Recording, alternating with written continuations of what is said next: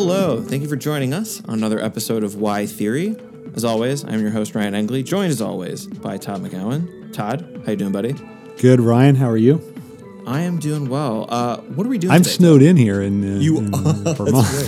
I am. I am quite the opposite. uh, Although it's like I don't know. It's like some someone would say it's cold for Southern California, but I mean, Right. what a ridiculous compared to here. statement. Yeah, Right. no, absolutely not. Um, so snowed in. Does that? Uh, does that it's like two feet of snow, I think. So it's really Jeez. significant. Yeah. That is a thing. Like I remember being there when there was funny that uh, there was so much.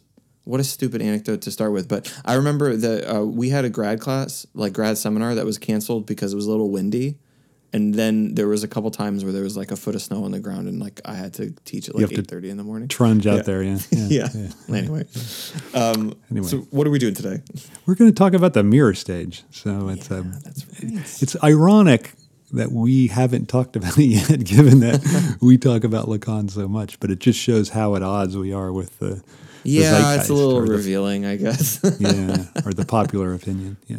Well, it's true. I mean, like this. I mean, this. Uh, to to begin with, the um, I think the stature of the piece before we get into it, and I think that we're gonna try to go through this um, in a bit of a Disney sing along way, where um, we both have the text in front of us, and so if you, I don't know how other how listeners listen to us, like in the If you're at the car or- gym, you probably won't be able to do that. yeah, probably don't do this. But if you have a copy of the Écrits, um, and uh, you can follow along with our um, our, our reading and and and our uh, uh, exegetical uh, approach to the to the text. But before we start doing that, um, it is worth looking at like the the place that this occupies in, uh, like the wider world of uh, of like literary and cultural theory to to right. to quote the title of the the Norton Reader. This is probably the most famous thing Lacan wrote. I don't Uh, think you can even say probably. I think it Yeah. just definitely is. Yeah. Yeah. Yeah. So it's in it. It is in the all these anthologized, you know, readings of uh, critical, you know, readers for critical theory for sure. Mm-hmm, And if there's one thing by Lacan, it's the thing that's in there. So it has really an outsized import, and it and it's I would say an oversized import. Yeah, yeah, it's interesting. One of the things that, um, or one of the projects that I've become really um, uh, engrossed by recently, and like you and I have talked about uh, of doing something with this, uh, is to like rethink what the, the introduction to to psychoanalysis should be. And one of the reasons that I um, or the like this episode suggested itself to me is that this is almost always like if you're in college or or even high school uh, at like in a senior uh, seminar or, or like a um, like an AP class or something you might come across this this essay and this is your introduction to to Lacan uh, and to uh, to psychoanalysis after Freud and it, It's hard not to be a conspiracy theorist, isn't it? oh because you like the, this this um It's like designed redu- to make people not like it. Yeah, fair- fair or to enough. think that Lacan's a total moron. One of those. Yeah, it's okay. So I mean, you're, let's- you've let's set up You've the given, hold on, no, no, no. You've given away your position. I Yes, what I I, what I um, and I don't even think I'm just going to say this, and and this is my um, this is my position is that I think that because it's all because the genie is already out of the bottle. I think. Um, I know you have a uh, you have a you, Todd scorched earth McGowan on this one, um, where I think I'm, I'm a little bit more like maybe we can see the genie in a different way. Yeah, yeah, um, and so I don't know. Maybe that's a, a useless uh, um, uh, middle middle path. So we'll we'll see. But um, uh, just a little history, Todd. Yeah, I'll give a little history. So the essay was first published in 1949. The mirror stage as formative of the I function as revealed in psychoanalytic practice. So that's the essay published in 1949. Uh, he then alludes when he, at the beginning of the essay to the fact that it's published. They gave it at a conference. Sorry, not published, but he gave it at a conference 13 years later. So it's the the essay has its origins in 1936. Although that essay is gone, it's lost to history. What's interesting is he doesn't mention the fact that he's played basically he hasn't plagiarized the essay, but the concept of the mirror stage is taken from this guy named Henri Wallon, and that's uh, W A L L O N, and he and Wallon was um, Lacan knew him, and he got the idea from him. I mean, he he develops it in a way that Wallon doesn't, but it's still nonetheless the basic idea that this mirror st- that, that looking in the mirror has a formative effect and Mm-hmm. develops the child's ego. That mm. was that was Wallon's idea. So so it's not the fact that we associate mirror stage with Lacan, like that's his main idea. Well, if that's his main idea, that's a problem because mm. it's, he's it's not his main idea. So that's. It's like the- ha- it's like half of Led Zeppelin, right? Uh, correct. Thinking correct. they are their own songs. yeah. That's right. So, so, uh, and and you know, it's our friend uh, Juan Pablo Lucchelli t- uh, t- defends Lacan's originality in the mirror stage by saying, well, okay, but Wallon didn't have the notion that there's a there's a parent in the mirror that plays an important role.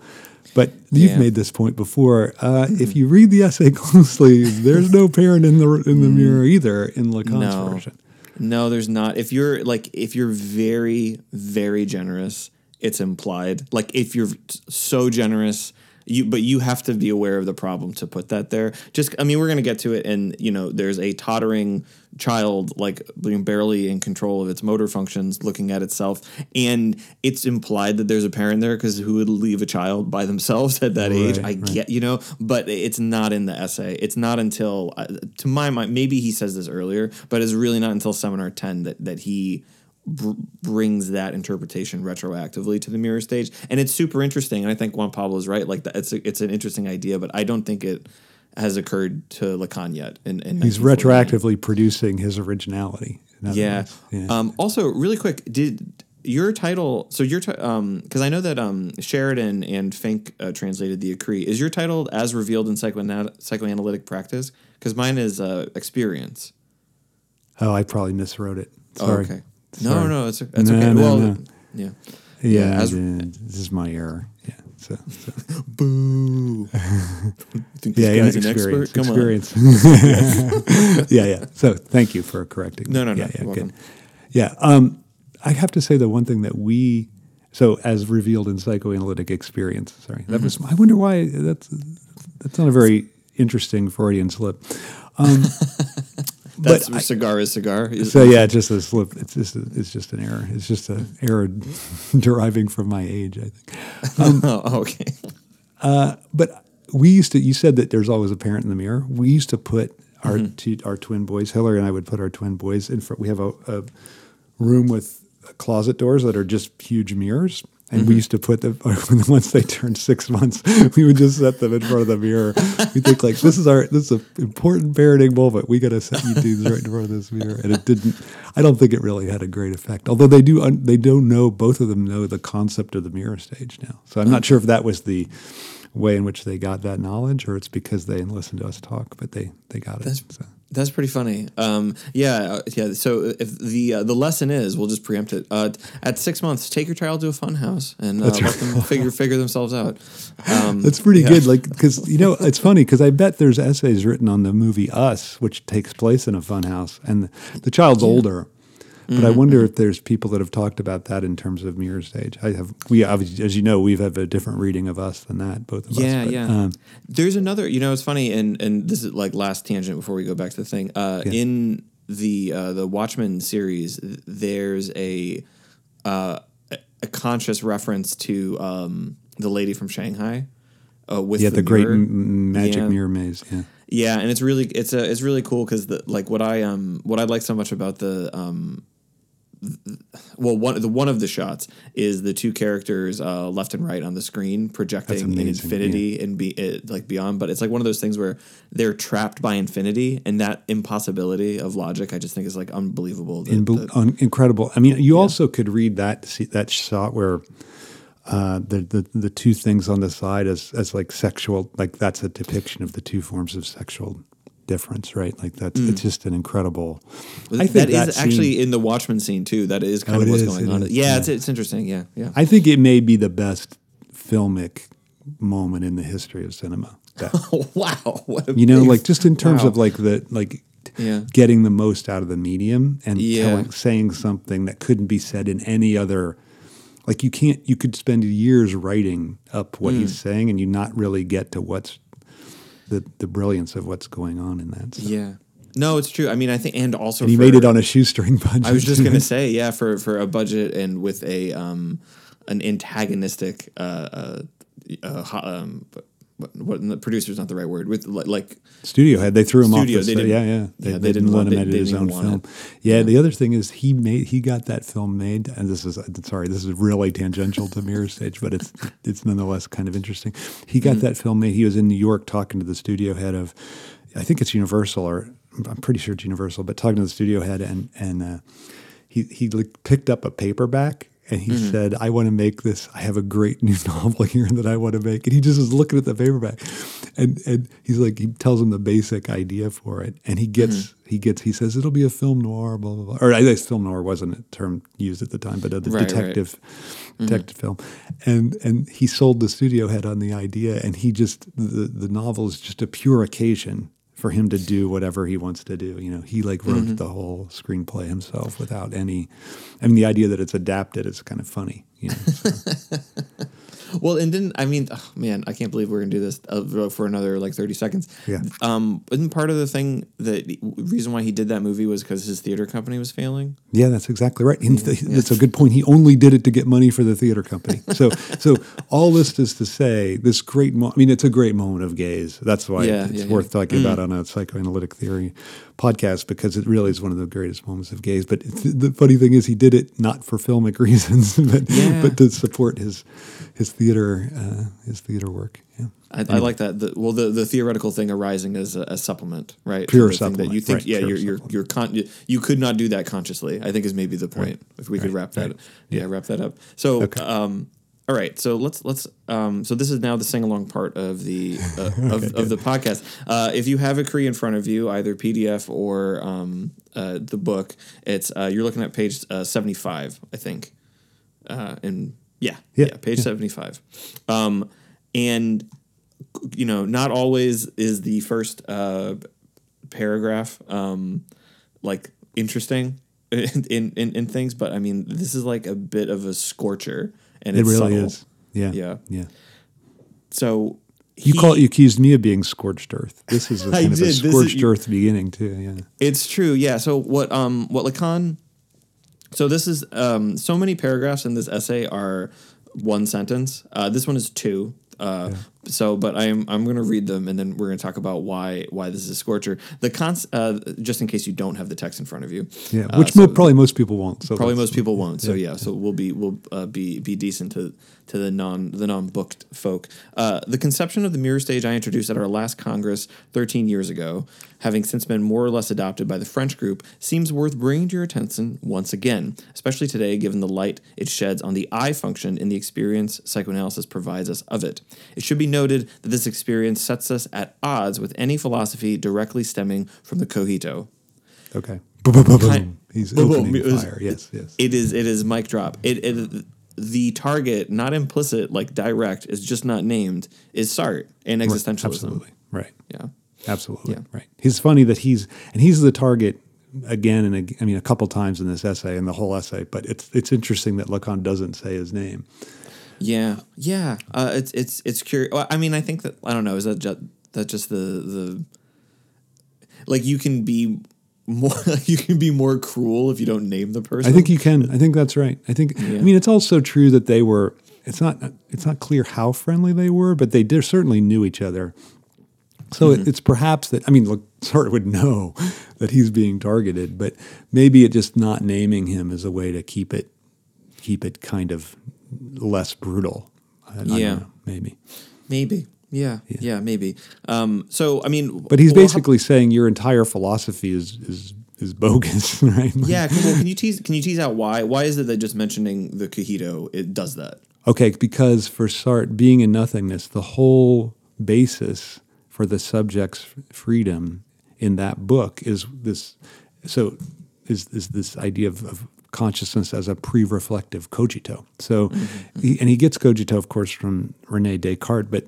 You know, cogito ergo sum, but of course, Lacan is not attacking Descartes here. He's attacking Sartre and Sartre's notion that cogito is conscious and that that is a can be a point of departure for our freedom. And that is just Lacan just thinks that cannot be. So he he thinks it's it's it's gives way too much of a privilege to our conscious experience of ourselves, and that's why uh, that's why he thinks that it it can't be the basis for freedom, and also that's why he thinks existentialism really gets something very basic wrong.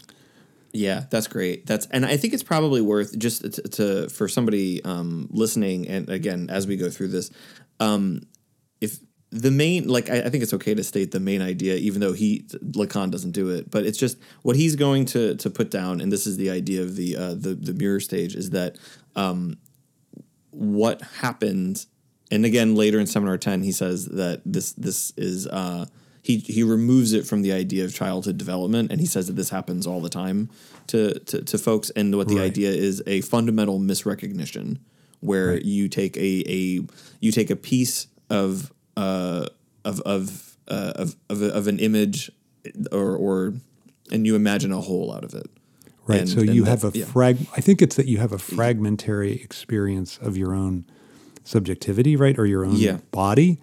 yeah And you look in the mirror and you see an image of wholeness, and that's Mm-hmm. the thing that, and that's the thing that constitutes you as an ego. So that's his. Mm-hmm. So that the ego is developed through a fundamental misrecognition, and I think that's an idea. That's a pretty important idea.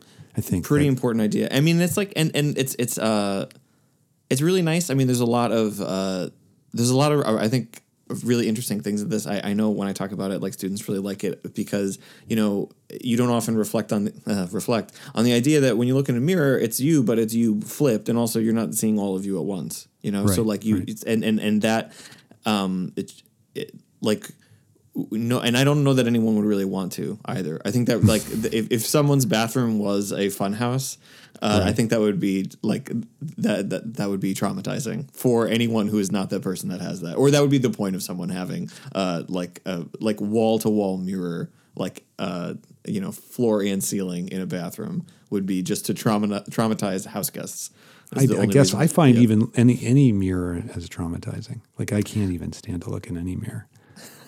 I, I in fact I never look in a mirror. Like I, I I look in it like I'm looking in it to br- brush my teeth or whatever. But I don't really. Mm-hmm. I just look at the teeth. I don't look at the. Well, Any, I look at only the fragmental fragmented part of the body. So this is why you don't have the mustache anymore, isn't it? I looked at a mirror once and I said, "Get that shaved." Yeah, exactly, exactly. Yeah. That's pretty good. Um, I don't even any- shave with yeah. a mirror. Interestingly, I, I shave in the shower. Yeah, I just can't stand the mirror. By feel, right? You Yeah, you, by you, feel. you shave you shave around the uh, the the mirrored uh, ego that you have Yeah, yeah, lodged. because I refuse the ego. I just Yeah. refuse the ego. Yeah, but I think okay. So that's another key point is that the ego for Lacan is a bodily ego. Yeah. and it's imaginary. Like it, it's interesting Yeah. Mm-hmm, the two senses of imaginary here, right? Like the, the, that it's imaginary. It's an image. It's an he calls it imago. Right. But it's also imaginary that it's illusory because it gives you this sense of wholeness and completeness and control that you don't really have. Right. So it's the two the two different senses of imaginary that nonetheless come together in Lacan's thought. I think it's important. Yeah, absolutely. Um, is there anything on this page that we want to uh, talk about, or, or should we go into the next page? No, just go on. Yeah. yeah we- Okay. All right. covered. So, um, what uh, what do we want to say here? Uh, so this is, I mean, this, well, I'll say this. Um, in uh, third paragraph, uh, it suffices to understand the mirror stage in this context as identification. In the full sense, analysis gives it the term, namely the transformation that takes place in the subject when he assumes an image, an image that is seemingly predestined to have an effect in this phase, uh, as witnessed by the use in analytic theory of antiquity's term imago. So that's exactly what you just said. So that's on page 76 You're right. Right. and he um he brings in the idea of uh, a monkey Right. uh so and like and he juxtaposes that what what what is a like a monkey obviously like chosen as like nearest to uh, human in uh, you know evolutionary uh, like tra- trajectory right um, and what what a what a six month old, old child will see in the mirror what does a monkey see in the mirror versus what does a, a child see in the mirror Right. And so he says, uh, bottom bottom page uh, seventy five, the second paragraph from the bottom, um, that the as in the case of a monkey, eventually acquired control over the uselessness of the image, immediately gives rise in child to a s- series of gestures in which he playfully experiences the relationship between the movements made in the image and the reflected environment, and between this virtual complex and the reality it duplicates, namely the child's own body and the persons and even things around him. And then, uh, who is this Baldwin that he references at the bottom of this page? I don't know. You don't, no idea. So this event can take place, as we know from Baldwin's work, from the age of six months on. Its repetition has often given me pause to reflect upon the striking spectacle of a nursling in front of the mirror who has not yet mastered walking or even standing, but who, though held tightly by some prop, human or artificial, maybe that's where Yeah, you, where Juan Pablo say gets that idea. Yeah. or that yeah that the person is there right um or what in uh, france we call a uh i'm not gonna can you do the, uh, the french okay a sort of walker uh, overcomes in a flutter of jubilant activity the constraints of his prop in order to adopt a slightly leaning forward position and take an instantaneous view of the image in front to fix it in his mind now So basically, that's the basic description of the mirror stage function, right? That Yep. that one paragraph, right? Right, right. Um, and I don't don't think it's too much to say like the impact of this idea uh, far beyond psychoanalysis. Like I, I, I almost want to say that like there's a lot of affect theory, Brian Massumi's affect theory in that paragraph, Right. Which is the like the idea of motion is like Right. being primary uh, for Right. uh, this idea for- of for a, affect. a, a flutter of jubilant activity, I think, is important. That, that that there's a kind of there's a there's a some kind of jubilance and movement attached to the specular image that Mm-hmm. that is not that it's not the, the the jubilance is not of the of the subject the child itself, but it's in Mm. the it's in the it's in the image, right? Like it's it's not in Yeah. yeah Well, I mean, I, I also think that it's an interesting idea, and I think Lacan will like move to this uh, with a greater clarity in like seminar eleven. But like the, um, like this is movement. I mean, th- th- th- this is literally talking about the moving image. You know, Right. Like, w- which is uh, you know, I I think part of how psychoanalysis is so copacetic with the the study of film. Um, but Which I, is, I- well, I mean, yeah. that's one of the ways this essay g- uh, uh, gets its importance, right? That it's it's Mm-hmm. it's seen as the as the basis for the understanding of what is wrongly called the gaze, right? Like that's a big, big thing. Like right. I mean, because you know, Mulvey literally. I had somebody uh, write to me about this. Uh, um, about um, I, th- we, we referenced one time about the like sort of misreading in um, visual uh, pleasure and narrative cinema, and it like it really it comes from it comes from this. It comes, She- I mean, right. has- it's not a misreading of the gaze because it's, I mean, he never uses the term even, he never uses the term regard, or, which would be translated as, as the translation for gaze. He never Mm-hmm. uses it here. But this idea of a mirror identification, it comes right from here and it just gets Mm-hmm. Yeah. translated to the cinematic experience. I mean, Joan has this great, Joan Copjec has this great line where she says, instead of viewing the screen as a mirror, we should view the mirror as a screen. You know, it's Right, like right. we should think of it exactly in reverse. And it, but so the first person to make this move is Christian Metz in his book The mm-hmm. Imaginary Signifier. It's a pretty good book, but but his idea it's basically taking this mirror stage idea and imposing it on cinematic spectatorship. And I think the problem is mm. that you miss the thing that for us is of course vital to cinematic experiences. The, the experience of the gaze or the thing the real the thing that disrupts the imaginary identification. And i think it's it's very difficult to say that cinema can be reduced to some kind of imaginary identification with the camera or with the characters on the screen right? Like that just doesn't doesn't jibe with how you experience a cinema. Yeah, and it what um it's it's really interesting too that the idea of that uh, approach to cinema through psychoanalysis is premised on the idea of a mastering gaze, and it's so funny. I think that it comes from the the mirror stage, and this like liter- uh, Lacan literally writes. Um, uh, has often given me pause to reflect upon striking spectacle of a nursling in front of a mirror who has not yet mastered walking or even stand. So in even in his example, we were talking about uh, um, uh, like subjectivity being formed through a lack of mastery of some kind. Like like that's actually primary uh, uh, uh, to this, and I think so. I think that's kind of interesting. Obviously, the, no, it is. But idea- Ryan, isn't it? Yeah. not it true that okay? The, the the lack of mastery is primary, but the the illusion of mastery Yeah. is still Yeah. is present in what Lacan like like that's Yes. the yeah. there's a kind of deception of the ego or the mirror image that is the deception of mastery, and I think that's what the that's what the film theory reading of this essay has perpetuated. Like they don't think there's really mastery in the. Or I guess they kind of do. You're right. Like Mul- I think they Mulvey kind, yeah, Mulvey kind of thinks there really is this mastery of the Mm-hmm. look, what she calls the gaze, in in say Vertigo or or what other film you know where the Well, the Rear Window, looking. which which is the worst example she could have chosen. It think. really is because Yeah. it's the whole about the way the, the, the last thing he has is mastery over the the the scene that he's looking at, right? Yeah, yeah, and, yeah, absolutely. Yeah. so that's good. Yeah, so so you're right. But so but but it is it is. I mean, I think Lacan's what he's saying is it, it's the it, in the mirror stage you have the illusion of mastery. You don't have actual mastery. That's crucial. One hundred percent. Yeah, yeah. So there's, but that's a, and I, I, so that's what to to kind of put both of our, our, our points together is that there is um the, I it's all I think like uh the condition of possibility for imagining an, an like an illusory form of mastery is that you don't have it and that that's what I like in that right. in that moment is that Right. there's like the the six month old child like literally does not have uh, mastery of of basic human movement and uh, is imagining uh, like mastery over the image, right? Right, Like right. and- Absolutely, and- right. Yeah. Absolutely. Um, and and so he thinks this is just. I don't think we've said this yet. It's, it's six months to eighteen months. Like that's the Yeah. the confines of the mirror stage. Although later on, so in seminar one, he says something like. The mirror stage is not simply a stage in human development, uh, but but it's it's something we're constantly experiencing. So Yeah. so he does. I think here it seems much more like a stage, and I Oh, yeah. think and I think Yeah. later he'll it'll be something that's this constant experience of imaginary alienation or imaginary identification. It's interesting those two things are the same for him, right? That Yeah. Mm. identification is alienation.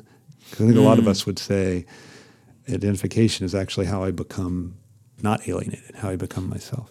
Right, right. Which I, I think also um, is missed with this like Metz Mulvey theory uh, about identification is that like it's it's um like the gaze is turned into something that's confirming of identity, Right. which right. which is like in in here it is not. Um, and so right. like so even so even if you accept mirror stage as your basis, you're still the the way they go about turning it into a film theory is wrong.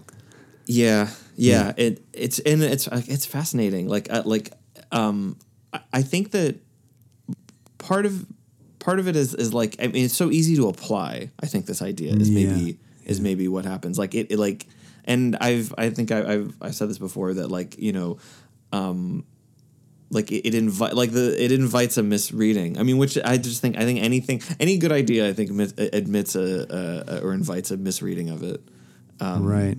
and and it's like you know and then like in this in the 70s like everyone kind of kind of ran with that idea because you know uh they're like you know i don't know like how like i, I feel like there's there, there there's not enough done about like how the like the loosing of uh the the production code like Yeah. led to like to a a like a barrage of, of like theory and like a loosing of theory and it just seemed like Yeah. like you could say so like you could now that you know film could quote like do anything because after 1968 like now we can kind of like say anything and i, I don't know i just I, I wonder if those there's Two joint anything- catastrophes. I'm, I'm Right. totally for the I know production you're. I know code. you're serious. Yeah, yeah. Well, I mean, well, I mean, what is the like? Uh, what does the production code uh, uh, do? Is it like it it it, it gives you um, A bear, a I limit. think that a limit, which which would be the uh, the um, the condition for for freedom. Yeah, And um, yeah. I mean, anybody. It's just. I, I, I just think it's almost not even an argument, right? Like if you think about the average film made, just the garden variety Hollywood film. I mean, of Mm-hmm. course, they're masterpieces, and we have to just not count them. But the garden variety film, prior to '68 and after '68, there's no Mm-hmm. question which are better, right? There's just no. I don't think you can argue it. Like I think there's so many. Just just the average Hollywood film in the 40s and 50s is just better. Like it's, I don't know. It's interesting. I think that we're gonna, we should probably dedicate. I mean, I, I think that the the it would be fine if the um, if it wasn't like um, the difference between terrestrial radio radio and like satellite radio because Right, don't, right, don't you feel like that's what Yeah, happens yeah, Like, that's true, oh that's true. well so now we can do whatever so we should do and it's like that i mean it's the, great line from uh, jurassic park you spent so long wondering uh, whether or not you could you never stopped whether you I think know. what you My should favorite character in that film, I think, says that, doesn't he? that's right yeah ian malcolm Jeff Goldman. Yeah, uh, Jeff Goldblum. Yeah, yeah. Anyway, so back to the. sorry, I'm the king of digressions today. no, it's okay. It's all right. I think. Um, well, I mean, the, the reason why does this admit for so many digressions is I think because of how like like you said the outsized place this essay and this idea has in uh, culture and, in theory like in general like it does have its uh, like ties and tendrils and like so many different things So, Right, that's true. um, that's true. yeah. It really is impacted not just you know the reception of Lacan, but I think it's really impacted how like theory itself and how it's how we think of things. So I think Abs- absolutely. And so, um, a couple things on uh, this on page uh, seventy six that I wonder if you have anything you want to talk about. He, we, you mentioned before. I don't know if there's anything you want to say, but he he calls um, he uses the phrase imago. Right? that like the mirror image in this context as identification in the full sense analysis gives the term, uh, namely the transformation that takes place in the subject when he assumes an image, and again that's important, assumes an image, an image that is seemingly predestined to have an effect at this phase, as witnessed by the use in analytic theory's antiquity term uh, imago, so that it's it's like already what uh, Lacan is taking pains to at, at like th- this is not a like a self identification like of one to one, and that that th- this is not oh the the child finally sees the speaking eye, and that's it's self identical, which is again another reason why the screen is not a mirror right. uh, is that this like self identicality is, is is flatly refused here. And then he goes on. I think uh, paired with this is uh, this form a couple paragraphs down. Moreover, would have to be called the ideal I. Now, I want to talk about that. Where does he get that idea? Ideal I. so he's I think he's thinking the ideal ego here. Okay. Yeah, I think this is just the ideal ego. I think, and later he'll, when he maps things out, he'll he'll mm-hmm. he'll use this, he'll use this I with parentheses a. So this, mm-hmm. so I think I think he's, I think what he's thinking here is this is the ideal. This is the ideal ego that actually forms in the in the mirror relationship that he takes up. That that, that that's what's being constituted. Okay. So it's not just it's not just the ego, the sense the sub the child has of itself, but the sense of it. There's an ideal present within it, right?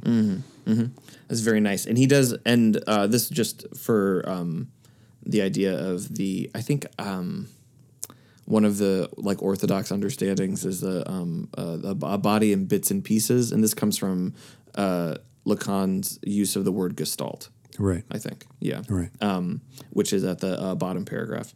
Uh, so, and I mean, this is the uh, last sentence on that page um, that goes into the, the next one. This gestalt is also replete with correspondences that unite the I, which is in italics, and I think again, important, like like over and over, like the like the, this I not being like I like identical to the self. I think like Lacan is trying to maintain this in different ways, but Right. uh, this gestalt is also replete with the correspondences that unite the I with the statue onto which the man, man projects himself, the phantoms that dominate him, and the automaton with which the world of his own making tends to achieve fruition in an ambiguous relation. And um, that is going to be something I think becomes uh, uh, important like later in the uh, in the essay is that like where does this enter like how does this enter into the social Right. how do how does the this um, how does this ground relation itself this this uh this this mirror stage that he's talking right, about which is, I mean, the social is not that present in this essay, which is, which is unusual, I think, for Lacan, Mm-hmm. Yeah. and wouldn't be, and what makes it an a, atypical and doesn't really fit within his his whole theoretical oeuvre, I think. But but yeah, this is a point which is pointing toward that. definitely yeah um so uh let's see do we have anything we want to get to on page 77 do you have any notes No, No, okay. All right.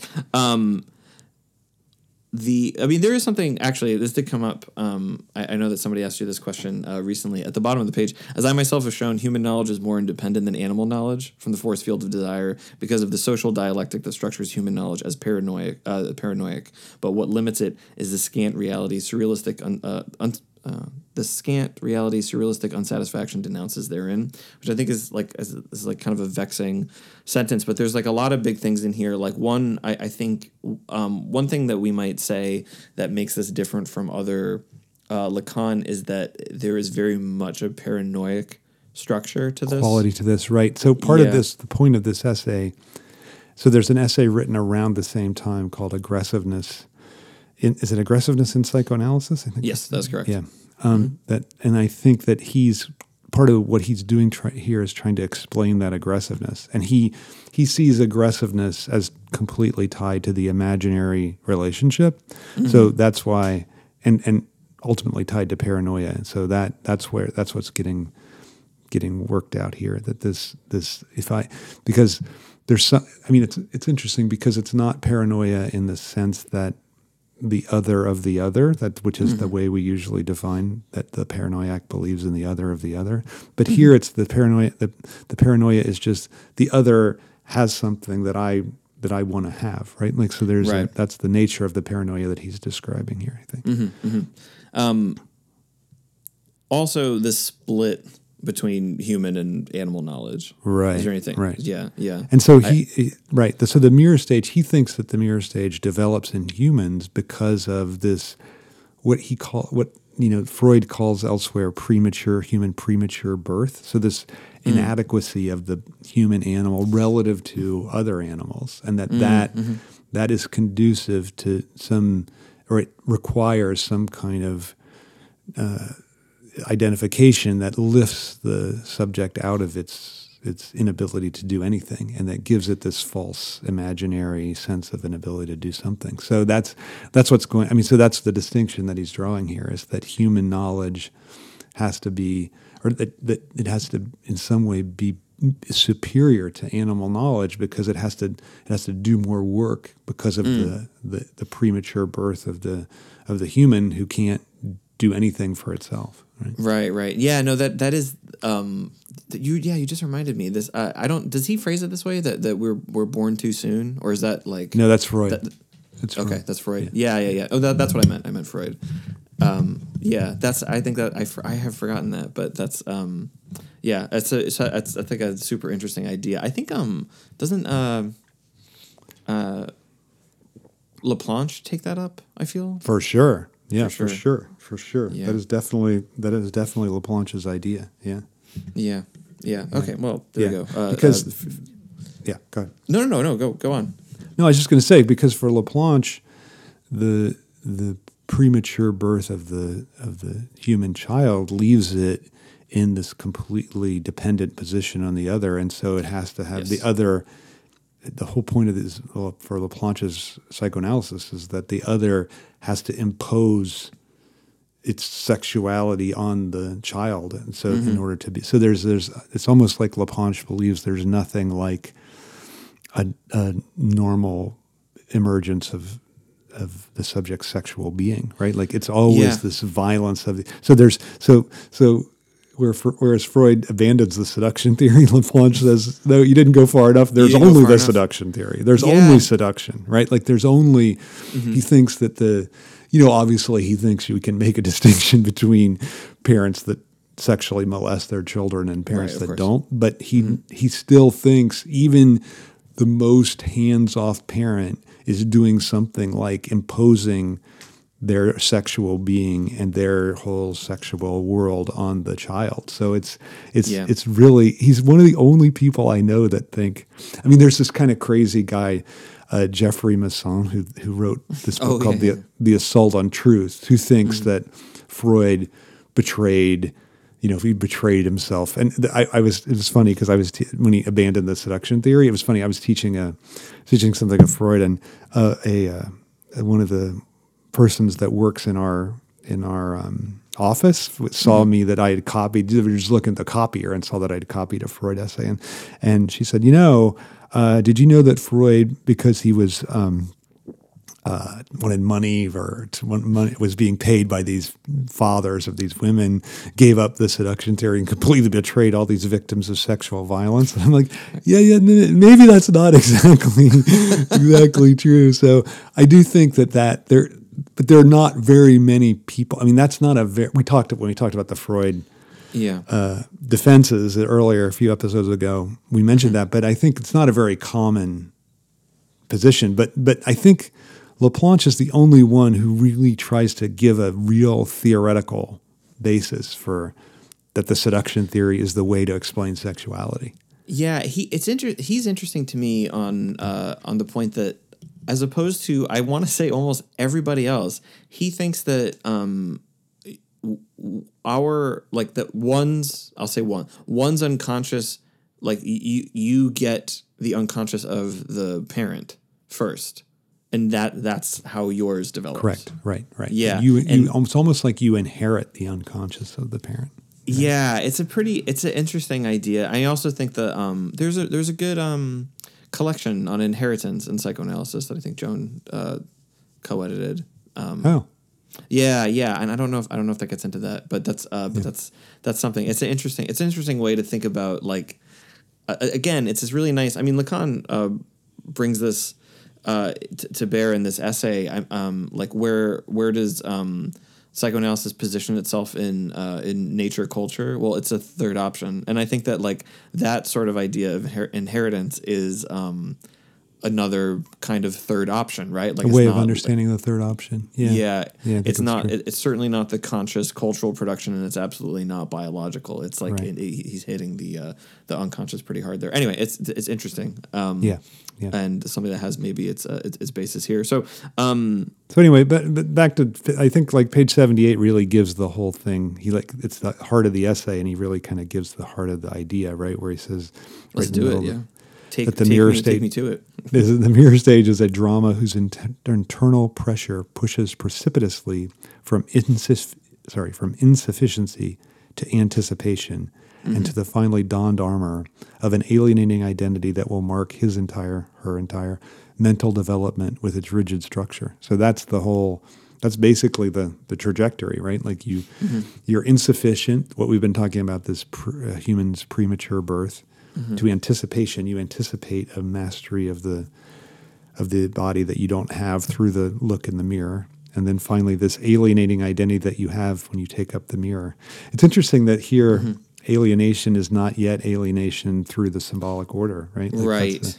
Well, and the next sentence is revealing Yeah. on that. Thus, the Yeah, shattering nice. of the Innenwelt to the Umwelt circle gives rise to an inexhaustible squaring of the ego's audits. Now, these are two untranslated words in the um, so the inner world to the outer world, right? Yeah, yeah. That's the shattering of yeah, um, yeah. So it, this is um, and th- this still, is Umwelt is not point. yet. Is that it's not yet symbolic right? He doesn't. I mean, I, you're right that he's saying basically this movement to the to externality, Mm-hmm, but Umwelt basically means environment, so it's the outside world. So Right. um, it's not yet the symbolic, you know, like that, like l- not very much later. Like seminar one is mid fifties. It's going to be Mm-hmm. early fifties.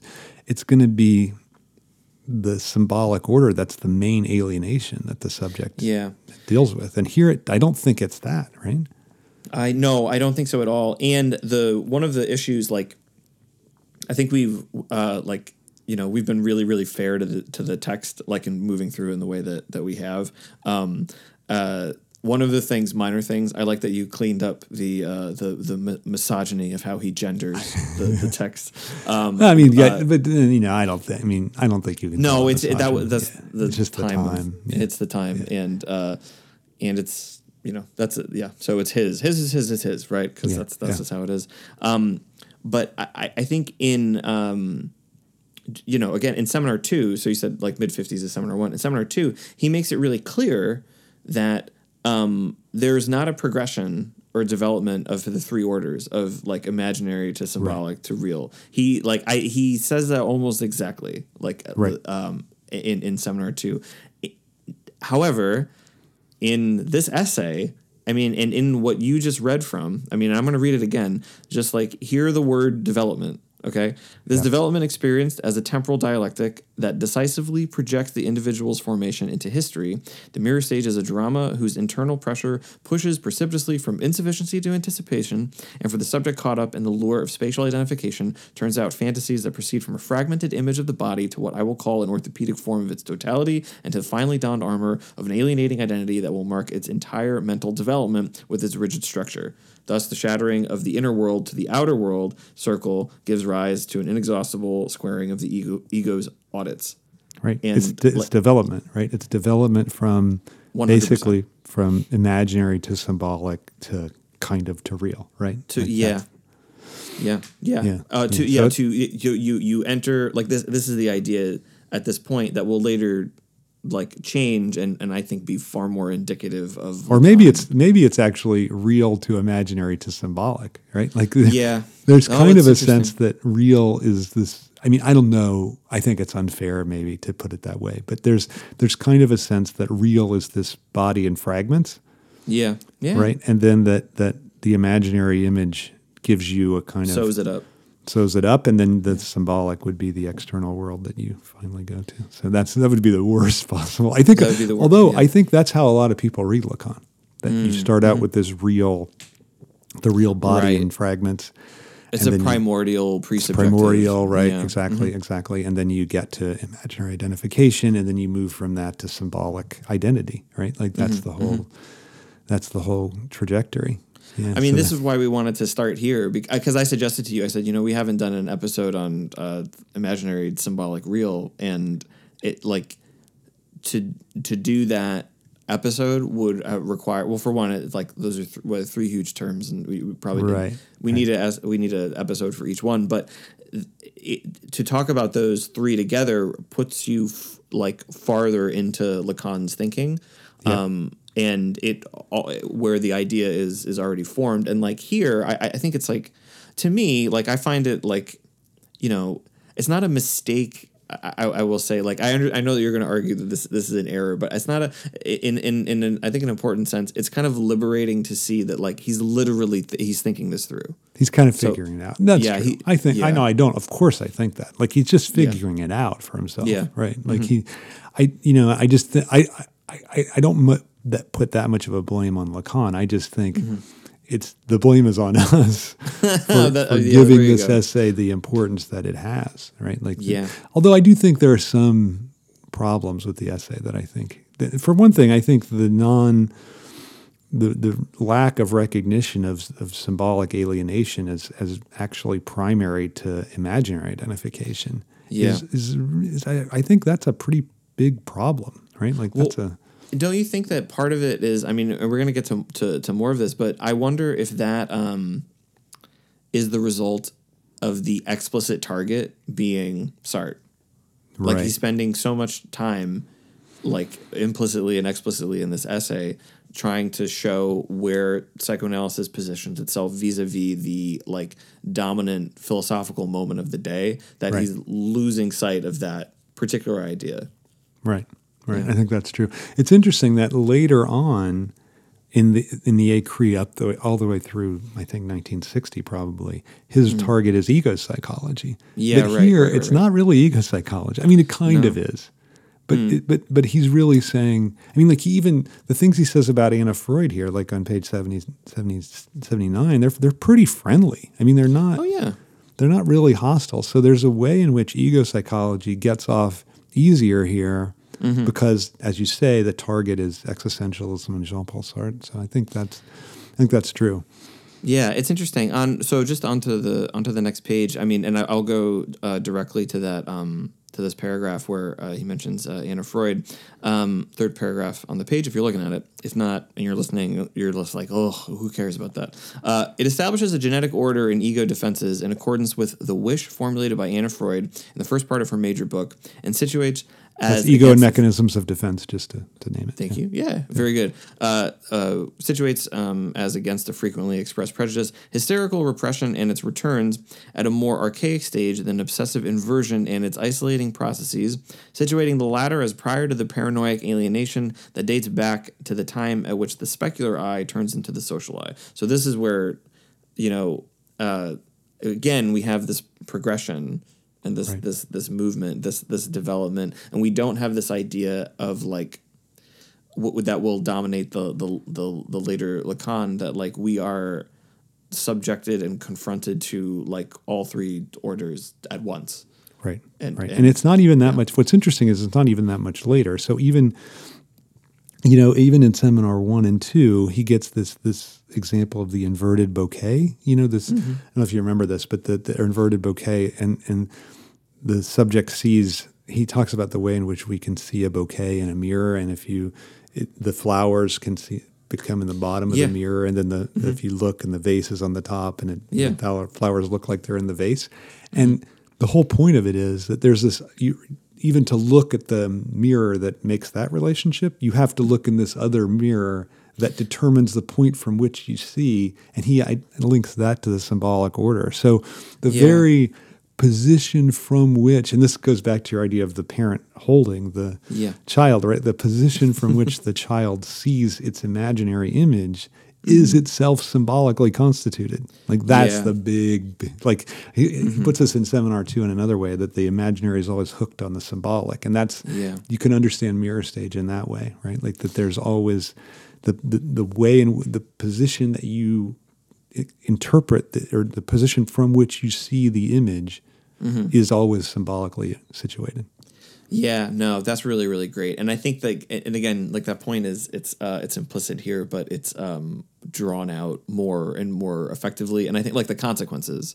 So what's interesting uh, too, and I, it happens, I believe, three times in this essay, is this um, he uses the word dialectic, or, or Right. and he, he thinks about this as dialectical. I mean, this is on page um, we're on page seventy nine. Uh, the moment at which the mirror stage comes to end comes to an end inaugurates through identification with the imago of one's semblable and the drama of primordial jealousy, the dialectic that will henceforth henceforth link the eye to socially elaborated situations. Right. And that sounds like a dialectic of synthesis, does it not? It does it does so that's the problem like his Yeah, misreading of hegel is Yeah. like he thinks he it's funny he thinks he's being hegelian here and Mm-hmm. he's being hegelian only in the worst sense right like Yeah. the, yeah Yeah, I think th- this was, and I think that you can actually read this back in, into like one of the issues of the, the essay from a perspective of 2020 and the perspective of introduction to, to psychoanalysis is that like this idea seems to have like too much explanatory power and it is too rooted into like a specific kind of uh of, of, of development right? And and and, and th- which is why again not that much later like you know you said seminar one he'll say that this happens? Seminar one right? And even Yeah.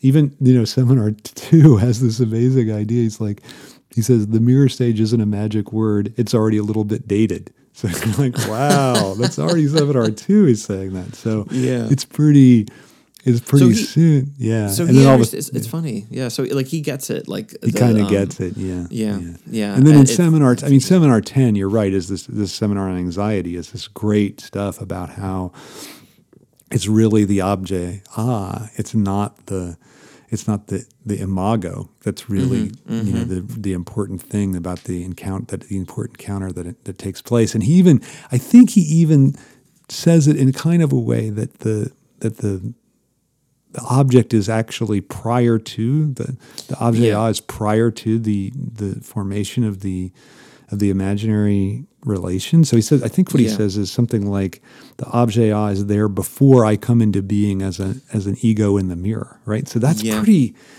It's a pretty radical idea that it's that a- it's almost go ahead.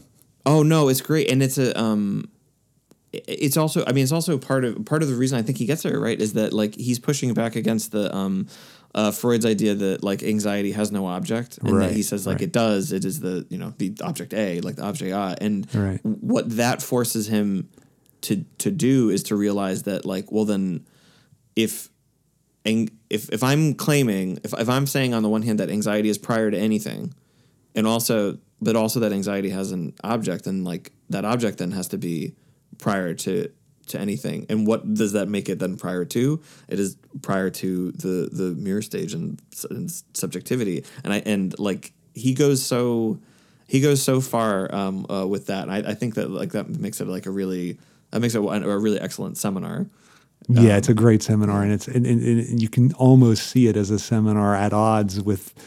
It's like a contra mirror stage seminar. Yeah, I yeah. think it's really, yeah. So it's and and it's God. It's not even that. I mean, I guess it's a long time after. So it's it's like early '60s. So it's probably what 15 years. I mean, I wouldn't want to be held Yeah. responsible for what I thought 15 years ago. So, you know, I mean, Yeah. it's true. You know, it's true that that you do you do de- uh, develop in, in your thinking. But it is it's amazing how far, and it, it- it's also funny that he doesn't. Other than that one line in seminar two, he never says like, "Yeah, mirror stage probably not a great idea." You know, he never really, he never comes up because even he at the time, he he knew he was known for that. Like he Yeah. he was getting accolades for being the discoverer of the mirror stage. And again, there's a problem with that, but Mm-hmm. nonetheless, I think he didn't want to totally cut it down because he liked the fact that he people thought, oh, that's Lacan's. He had this great idea. We don't. He doesn't Yeah. want to. You know. Well, I think that he find doesn't I, I to to my mind, and this is like um like we we can start like there's still more to the of the essay to talk about, um especially vis a vis um the uh, an existential psychoanalysis which he which he references. Um, but I think this is where you get something uh, like really valuable uh, for now is is the way that he that he corrects this in in in later um, uh, iteration of the idea. I think that's well well worth holding on to because what what what he shows, what he demonstrates is is an understanding that like well the problem is how primary the mirror stage is. Right. That's the that's actually the problem with it. It's not it's, it's not the I don't know it's not the mirror it's not the it's not the it's not even the um or, or I should put it this way everything stems from it from it being the first thing right, which makes Right. the idea of the imaginary being the most important order because it's the first one that the subject is inaugurated into and that I think causes all of the all of the the, the issues Right. Absolutely. Absolutely. Yeah. Yeah. And I think it's funny how much he keeps coming back to this idea that it, that he's doing this as a way as a counter to Jean Paul Sartre. You know, like on the Yeah. so at the bottom of seventy nine, he, he's coming, he's bringing the essay to a close, and he says the fact is that they encounter that existential negativity, that's Sartre's term. Whose reality is so vigorously proclaimed by the contemporary philosophy of being and nothingness. Like that's the, so he's saying like the existential negativity is a product of the mirror relation, right? Like he's trying to Yeah. say that that it doesn't have the primacy that this negativity uh, that Sartre wants to say is the like the for Sartre describes the subject as annihilating nothingness, like it, it Yeah. just kind of gobbles up things and turns it into it, it, how does he how would he put it? He, it gobbles up what's in itself and turns it to for itself through an act of constantly negating. And I think Lacan here wants to say no. What it's doing is first of all, it's creating this imaginary identity and wholeness through an act of identification, right? And so that's mm-hmm, mm-hmm, that's mm-hmm. prior to, and all existential negativity has to be understood in in terms of that. Yeah, I mean, and then on the on the, the next page at the top is when, when he writes that. Uh, Unfortunately, this philosophy grasps that negativity, negativity only within the limits of a self-sufficiency of consciousness, which being one of which you know, as we talked about before, there's no unconscious in Sartre. In Right, right, he, right. yeah. We mentioned that in the uh, existentialism episode, but Right. yeah, he absolutely rejects the notion. So for him, unconscious is bad faith. Like that's just Yeah. what it is. Yeah. Yeah, and like anyway, yeah, with uh, be, uh, which being one of its premises ties the illusion of autonomy, in which it puts its faith to the ego's constitutive misrecognition. The ego's constitutive misrecognition is one one of you know one of the ways that uh, that is just to understand this essay, and even here again, if we're being fair to him. To the ego's constitutive misrecognitions is plural, so Right. m- maybe implicit is that this uh, does happen later. But again, he locks it into the six to Well, but month- later is even a thing, but- problem, right? Like later suggests priority of the imaginary misrecognition. I mean, to be fair as well, it's pre basically pre his digestion of of Lévi-Strauss, right? And the and the Mm-hmm. and the real sense of how the structure, the symbolic structure, has a great weight. So it's it's and it, it, the the funny thing is it's it's you, you you point out that dialectic is mentioned at least three times that that he thinks he's being Hegelian here, and Yeah. he's, it's the debt to Kojève's uh, Alexander Kojève's Hegel, who gave a seminar. We've talked about this many times. I think gave a seminar in the 30s in France, uh, introducing people to the reading of Hegel's Phenomenology of Spirit, and it, it it's an amazing and it's you can buy the English version of the the English version is, is really truncated and a problem for that reason, but you can still buy it, um,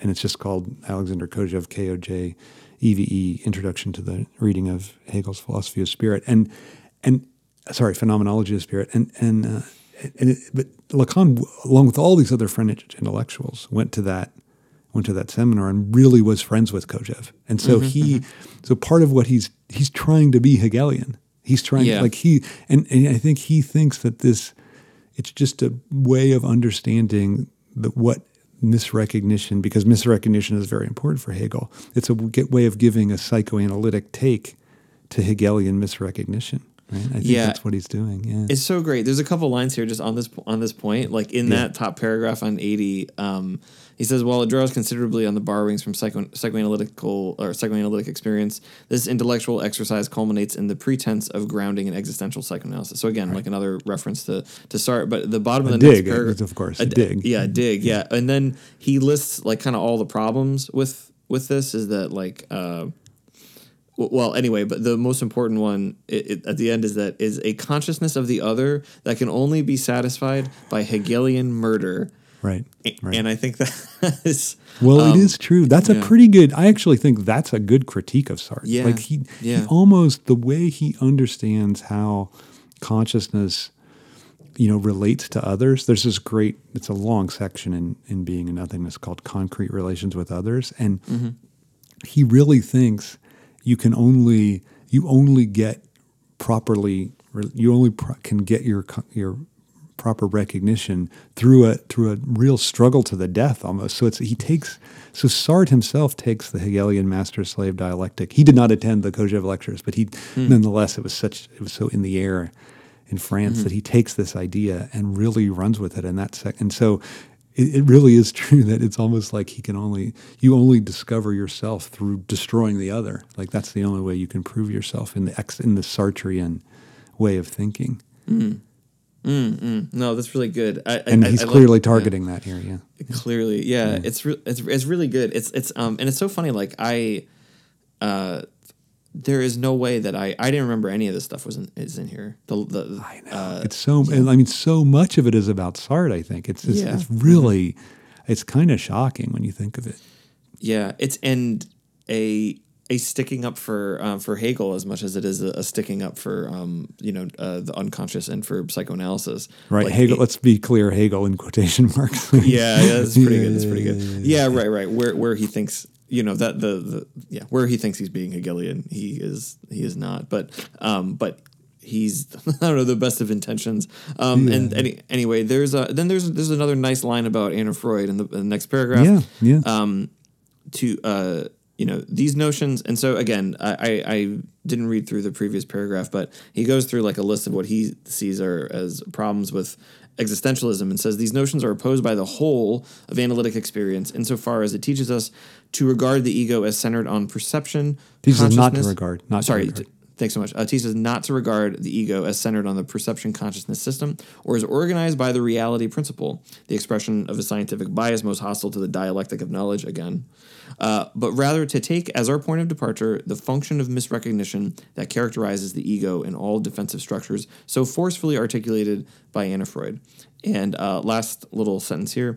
For a while, um, do you want to say that for me? Enough. Okay. Okay. Negation uh, represents the blatant form of that function. Its effects remain largely latent as long as they are not illuminated by some reflected light at the level of fate where the id manifests itself. Now, this is super interesting. Yeah, Lacan, yeah. Lacan doesn't. So for um, for all the things that this essay is known for, right, about like a fundamental misrecognition, uh, gestalt body, like imagining uh, pieces into a whole. Um, what I think we've tried to emphasize in this conversation is that like maybe the more interesting things are this like preoccupation with uh, Sartre, Right. um, this uh, attempted um, actualizing of Hegel, um, but also the moments where like that announce themselves as places where where Lacan's uh, thinking will change. And for one, the primacy of all of this big thing that changes not that long later. But this is another one. Lacan doesn't often talk about the id, very seldom. um, very Very, seldom. seldom. Yeah.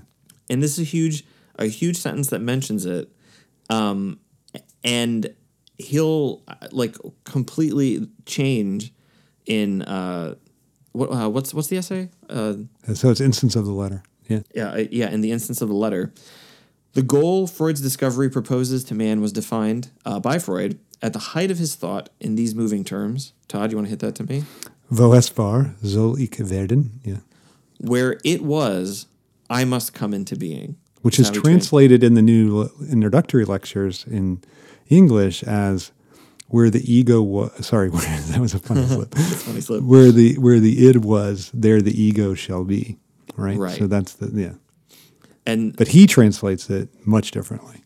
Yeah, much differently, and it's uh, he hews very closely to the, the English translation of, of of id, and he thinks of it as as as it, and I think that um, the the differences between these two ideas, it's like a little subtle, but like okay, where the id manifests itself is just meaningfully different from where it was I must come into being. And so I think that that's another shift actually of like of, of understanding um like the the order of different psychoanalytic operations like i think you had a good line uh, pre-show is that like for for lacan lacan's understanding of of of id is like m- mostly uh, like, like could maybe be summed up as as being drive Right, and if you substitute the words um it, it doesn't work it that's funny uh doesn't work in um in the first thing where where the, the drive stage essay. manif- Right.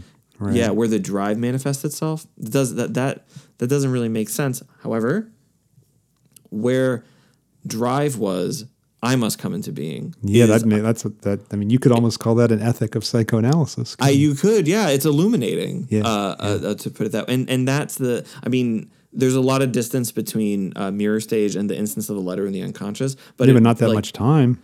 Yeah, yeah, yeah. Ten Uh, it- years, maybe. It's not long, right? Yeah, it, but it shows. Um, it's really it's funny. Like you know, that's like almost um, it's like three hundred something pages later in the Écrits, and you have like a like a gargantuan. Like I like I, I think that that's a profound. The, the Yeah, w- w- yeah. what Because instance of the letter is a classic text of the symbolic, right? Like it's Yeah. Mm-hmm. the field and function essay, and then the instance of the letter. Those are the two big essays about the symbolic, and so it's that's why there's such a leap. I think that those, you know, that Yeah. he's that he's really getting to something different. Although that the point that you get to in the in the instance of the letter is, is that's almost a real idea, right? Like that's the Mm. if you th- if you align uh, das es or the it with the real, then that's that's what he's. I think that's what he's getting at there. So, Yeah, yeah, no, it's pretty great. So this is, I mean, this brings us uh, roughly to the end of the the essay, um, and I, I like this. Um, I like this line on page eighty uh, as as being kind of the summative statement here. Um, at this intersection of nature and culture, so obstinately scrutinized by the anthrop- anthropology of our times, psychoanalysis alone recognizes the knot of imaginary servitude that love must always untie, anew or sever, and Yeah.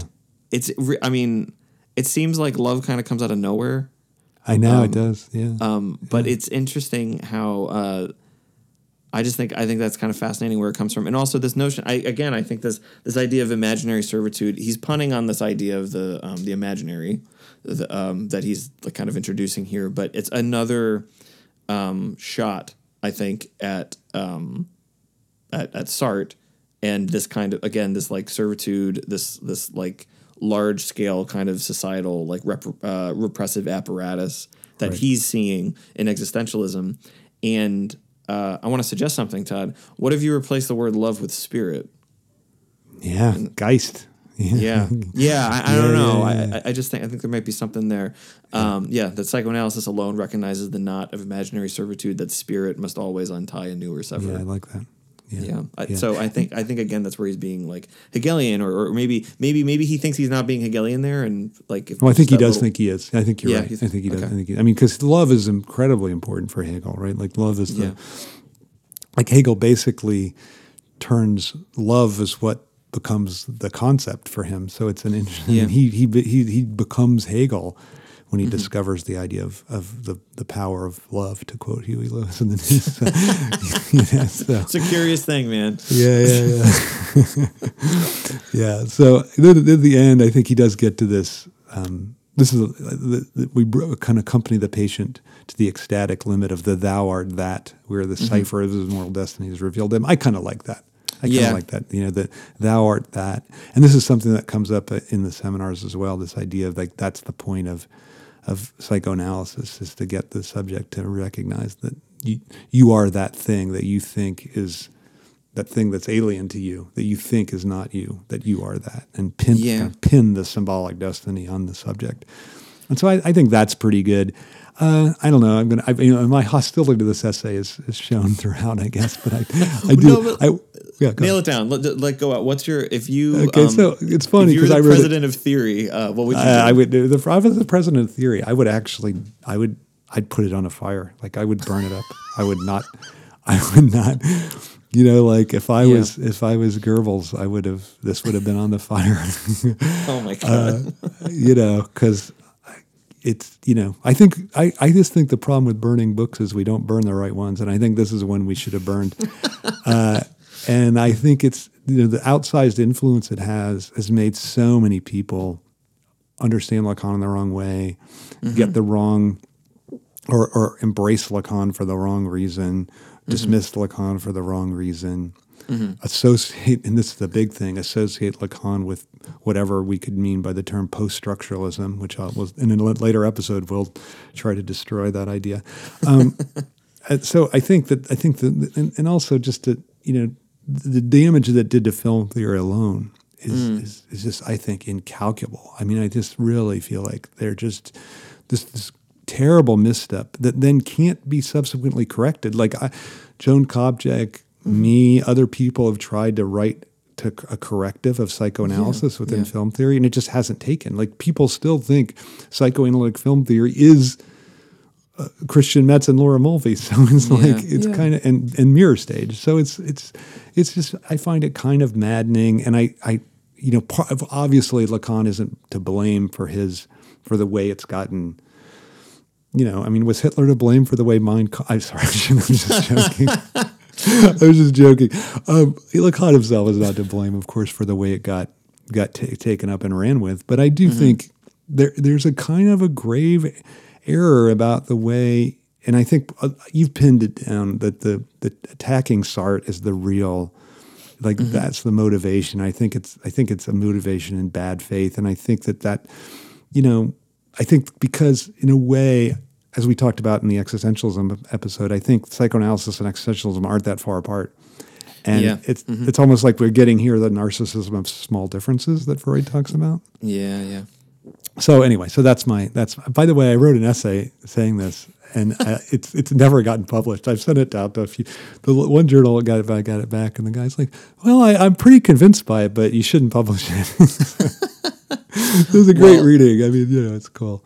Well, I mean, that, this is well, I was. Uh, I mean, this is just the thing about you is that like I, I start talking to you about like what if we co-wrote a book on like a new introduction to psychoanalysis, and you were like, oh, this essay on Mirror Stage, we could put it right in there, and I was just like flattened I came up with an idea for something and I'm behind because of you, unbelievable.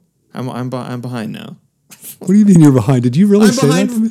Yes, yeah, yeah. I've said that. To, I did this, we did this last last time we recorded. I, I I had an idea for a book. You have a chapter written already, but it was my idea. I'm Oh behind. yeah, yeah, yeah, yeah, yeah, yeah, yeah. Okay, I thought you said we should include the mirror stage essay in the No. book. My God, no, no, no, no. Okay. Yeah, No, no, no, no, no, no, no. Your you. Yeah. essay on, on Yeah, it. yeah, Yeah, yeah, not this. Yeah. It, it's um, it's one of the many. I have Hillary jokes that I have more essays that have been rejected than I do that have actually been published. So it's one of those. it's sitting somewhere in my computer, never to be. I can Never be your. I can be the uh, the George Martin to your Beatles and like re-release the uh, the the demos. like af- after after after you're gone and then after I'm gone, like if I have children, then they can do even more because that's what uh, Giles Martin, George. Oh George really? Yeah, George Wow. Martin. Yeah, yeah. Well, he's also he's remixed and, and reissued. Um, uh, uh, most recently Abbey Road, but White Album and uh, uh, Sergeant Pepper's. It sounds pretty good. There's some, and so there's some good stuff. So you don't but- think it's a total waste? Because I, I basically No. think if it doesn't come out, just I mean, I, there are exceptions, I guess, where something that's really great didn't get didn't come out in the person's Mm-hmm. lifetime. But most of the time, the editors make the right decision. like they don't, you know what I mean? Like it's you know, because because for one thing, the person can almost force it out if they really wanted to come out. I said Like, that. I I suppose that's true. Yeah. you know, especially nowadays. Like I could find some journal on the web and I could just say, "Can you please publish this?" And I think they would do it. So, mm-hmm. so I and I just clearly and something's holding me back. One of the things maybe is that this woman, this friend of mine, Manya Steinkoler, I gave the talk that became the essay mm-hmm. at at this conference called Psychoanalysis on Ice, and she said, you know, a lot of people have come up to me and said. I usually like what Todd has to say, but this isn't his best work. so, and I thought, I of course interpreted it as they just don't like the fact that I'm attacking anything about Lacan, right? Mm-hmm, Or or mirror stage. They're invested in mirror stage, but maybe she's right. You know, maybe it's true that it was just, it just is kind of like not that great. So, Well, listen, send me the essay, and maybe uh, I'll, I'll soften it because what I, I actually think that what um, I think that what we did in this um, in this podcast and this read through and our in this sing along um, was to pull out um, aspects of the of the essay that aren't normally talked about. I, I have n- not really like I've been very recently a graduate student and I have read this in a number of different of seminars both as undergrad and, and uh, in different levels of grad school and not in mine, I bet. no, not in yours, obviously. but it, the the Sartre and the Hegel aspects of this were never brought up. Never brought up. Right. And right. part of the reason is I don't have it. I don't have it in front of me, but I'm. I know that the uh, the the Norton uh, like cuts this up a little bit and makes it even. It's not very long Really? at all. It's like a seven page essay. Yeah, I mean, just to, like you know, because they've got all kinds of other stuff, and I think they Right. think just the part where he's saying it's a fundamental misrecognition that is the like the the birth of subjectivity um, in this essay is that's the most important part. So we're going to put that in there, and that's representative of see. Lacan. And then I we've see. got it boxed, and we just we move on to something else. yeah, yeah. You know, um, and but so anyway, I think that. Uh, you know, You're you're not as radical as me on this, right? I mean, you No, basically, but you think you, you don't think I'm crazy, but you just think no, I don't think you're crazy. No, no, I don't think you're crazy. I just I think that, uh, well, I think if we got rid of it, then your uh, your position on it doesn't matter, right, right. and I think that's a problem. I think that like I think you're like it's a lot better to like we need to preserve the the the essay, but it needs to have to undergo this radical Okay. rethink, not to we need to junk this and replace it with something else because I think well, I think as an introduction to Lacan, we need to replace it with something else. I, I do think. that. Yeah, that's interesting. I, Yeah, do, well, I think we need something. We just, I mean, just pick out a little piece from Seminar 11 and make that Sure. the introduction. Yeah. sure. I certainly. I mean, but this is the point. At wh- like, it's really funny because Lacan doesn't even think this is a good introduction to Lacan because No. he doesn't. He doesn't make Right. it the first thing in the Écrit. He makes it the Purloined Letter uh, lecture from Seminar. Two.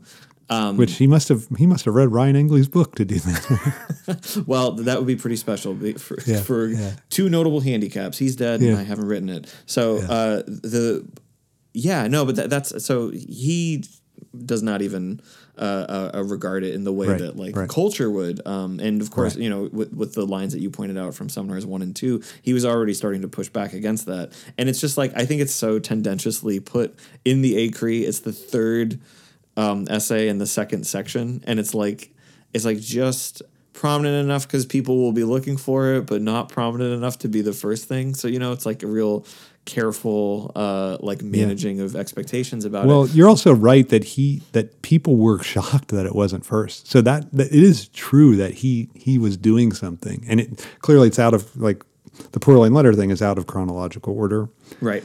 Um, but but people it, people because this wouldn't necessarily have to be first chronologically. I don't think would it be? Uh, Maybe it would have been because there there are like the family complexes and that stuff is not in the Écrits. So, so I mean he Yeah. did. I think he, the things that were writ, written earlier are not in the Écrits. So maybe this would have been first. well, it's also. I mean, he also references in the beginning that he did this 13 years ago. So. Right, You know, you're reading a thing that was that he delivers in 1949, but the point is that he did it in 1936. So, like, I mean, as far if you want, like, if you want to talk about what's primary, right? Like, I, I mean, this this this almost comes before before anything else. Uh, Well, family a complexes is chronological way. thirty five. So, 35, So, okay. yeah, but Yeah. but it but it's interesting because family complexes mentions mirror stage. So you're right. Mirror stage is really right there Yeah. at the beginning of his intellectual career when he's really come, you know, first coming into being as a thinker. So, So, that's why I think it's still important, and that's why in Yeah. our reintroduction is to say that like, look, um, Etienne Balibar does this like really nicely in this short book that's like a nice introduction to Marx. Is he makes it clear that Marx was not a Marxist, and then Yeah. he kind of the rest of the book, like implicitly and explicitly, shows you like wh- why he why Marx would have said that and what what it means, like Yeah. what a philosophy of Marx really means. And I think that that this would be a nice reintroduction to psychoanalysis to say like, look, Lacan doesn't even think this is a proper introduction to the idea, but Norton like does, that. and all these other. And so we're not going to replace it with something else. We're going to go through this and show you how it's not. And I think that you know we, we kind of this is like a dry run this like this episode, Yeah. um, but also to pull out of it what is more relevant like for the for the future of Lacan's thought and it's certainly like I mean you know you can you can like so much of um of, of Slavoj's uh, career is like p- pulling out where Lacan is Hegelian and Right. uh, and I think that it like it's here and that's that maybe is the, the more important parts here Yeah, is yeah. where he is where where where he where he tries to be where he fails to be like I think that that, that makes it um, productive but this is this is part of my whole like I'm kind of committed to, to this particular position Todd because of my my idea that the the bad episode is the um Right. is the No, is more makes- important Yeah, yeah, so yeah. I, I gotcha. I gotcha. That makes sense to me. I think it's good. I mean, I think we also. I, I should say I welcome any any comments showing that I'm I'm totally wrong. And you know, I did. I had an interesting. I was talking with Molly Rothenberg while we were walking in a park, and I'm like, I mentioned my little thesis, and she's like, No, but don't you think? And then she had this amazing way of teaching the mirror stage as a way to uncover the gaze, and I'm like, okay, yeah, but it's only because you're Molly Rothenberg, and it's not because of that text that you can do that. You know? Yeah, right, right, right. Well, I mean, I think so. uh, That's where I, I would agree to to not do because then you're doing um you're doing Lacan where you're putting in the thing what's not there, Right. Uh, right, or, right. or or you know it's the like again it's like like I think like we, we tried to be really fair that it's it's implied at certain points some of the things he would say later, but there are no the way that he emphasizes them later. it- he claims that that's the most important part, and that other people just missed it. Like that's the thing, and that's the thing in Seminar It is that- true. It is yeah. true, but it's funny that I've ta- I've made this point to several prominent Lacanians. So Molly is one of them. The only mm-hmm. person that has agreed with me is Slavoj. He thinks I'm, he thinks it's totally right. But um, so I, I made it to Molly Rothenberg. She kind of just she or she just said, "No, no, I see some use in it." Mm-hmm. Dany Nobus said, "I'm crazy. It's, it's valuable." and Gila Goffey said, "You don't you don't know how to read the text." So Gila Goffey is a really smart guy. Wrote a great book on Objet ah and the and the and feminine sexuality. And he's a really smart guy, and he he's like you just didn't know how to, you don't know how to read the text, so so uh, and I, he's friendly to me, so it wasn't a mean thing. That he just you know he did, just, he just said it because he was trying to be honest. But so Yeah. I do think it's a not. Uh, I shouldn't. We shouldn't give this as the. This is heterodox, right? Like it's Yeah, not yeah, yeah. the. It's not the. It's not the the dominant way of seeing things. Yeah, I mean, like even I guess that that's true because it's even within psychoanalytic circles that the text is looked upon favorably. Um, so, but I, I- but I'm, but I, I see your point that like there needs to way, be a way that we separate from this so that it doesn't uh, fall into the mainstream reception of the text. Right, I, I- y- y- you know, like like the, those two cannot be. Um, e- even even though like you know uh, Molly is appreciating it for very different reasons than Norton puts it in for the importance, but like the the those two like cannot be uh, thought of as co-equal, and it can't just rest on. Maybe this is what your point is. Like it can't just rest on like Mo- Molly's teaching of it. Like there needs to be like a larger like apparatus to push back against this like in a certain way. So I think every. So I guess I would say like because the think, like, greatness of Molly Rothenberg could turn anything into a great tech. You know, like she's just a she's a great reader, so she can make anything seem yeah, like it's excessive subjects is a, Yeah. a wonderful book. yeah. That's her great book. Yeah, Yeah, yeah. yeah, that's true. And I mean, so yeah, so, but the, the title of my essay, by the way, is I think so. Simone de Beauvoir wrote this wrote this essay called "Faut-il brûler Sade?" Okay. Must we burn Sade? And so- Uh-huh. so, so my my essay is we should burn the mirror stage or something like that. So, so I really, I just, you know, it wasn't like I sent it out to a journal saying, "Oh, here's this subtle, nice little thing. Would you Here's a hatchet publish-" job on a canonical text. Publish it. Yeah, yeah, yeah, yeah. So I deserved it. So anyway, That's pretty funny.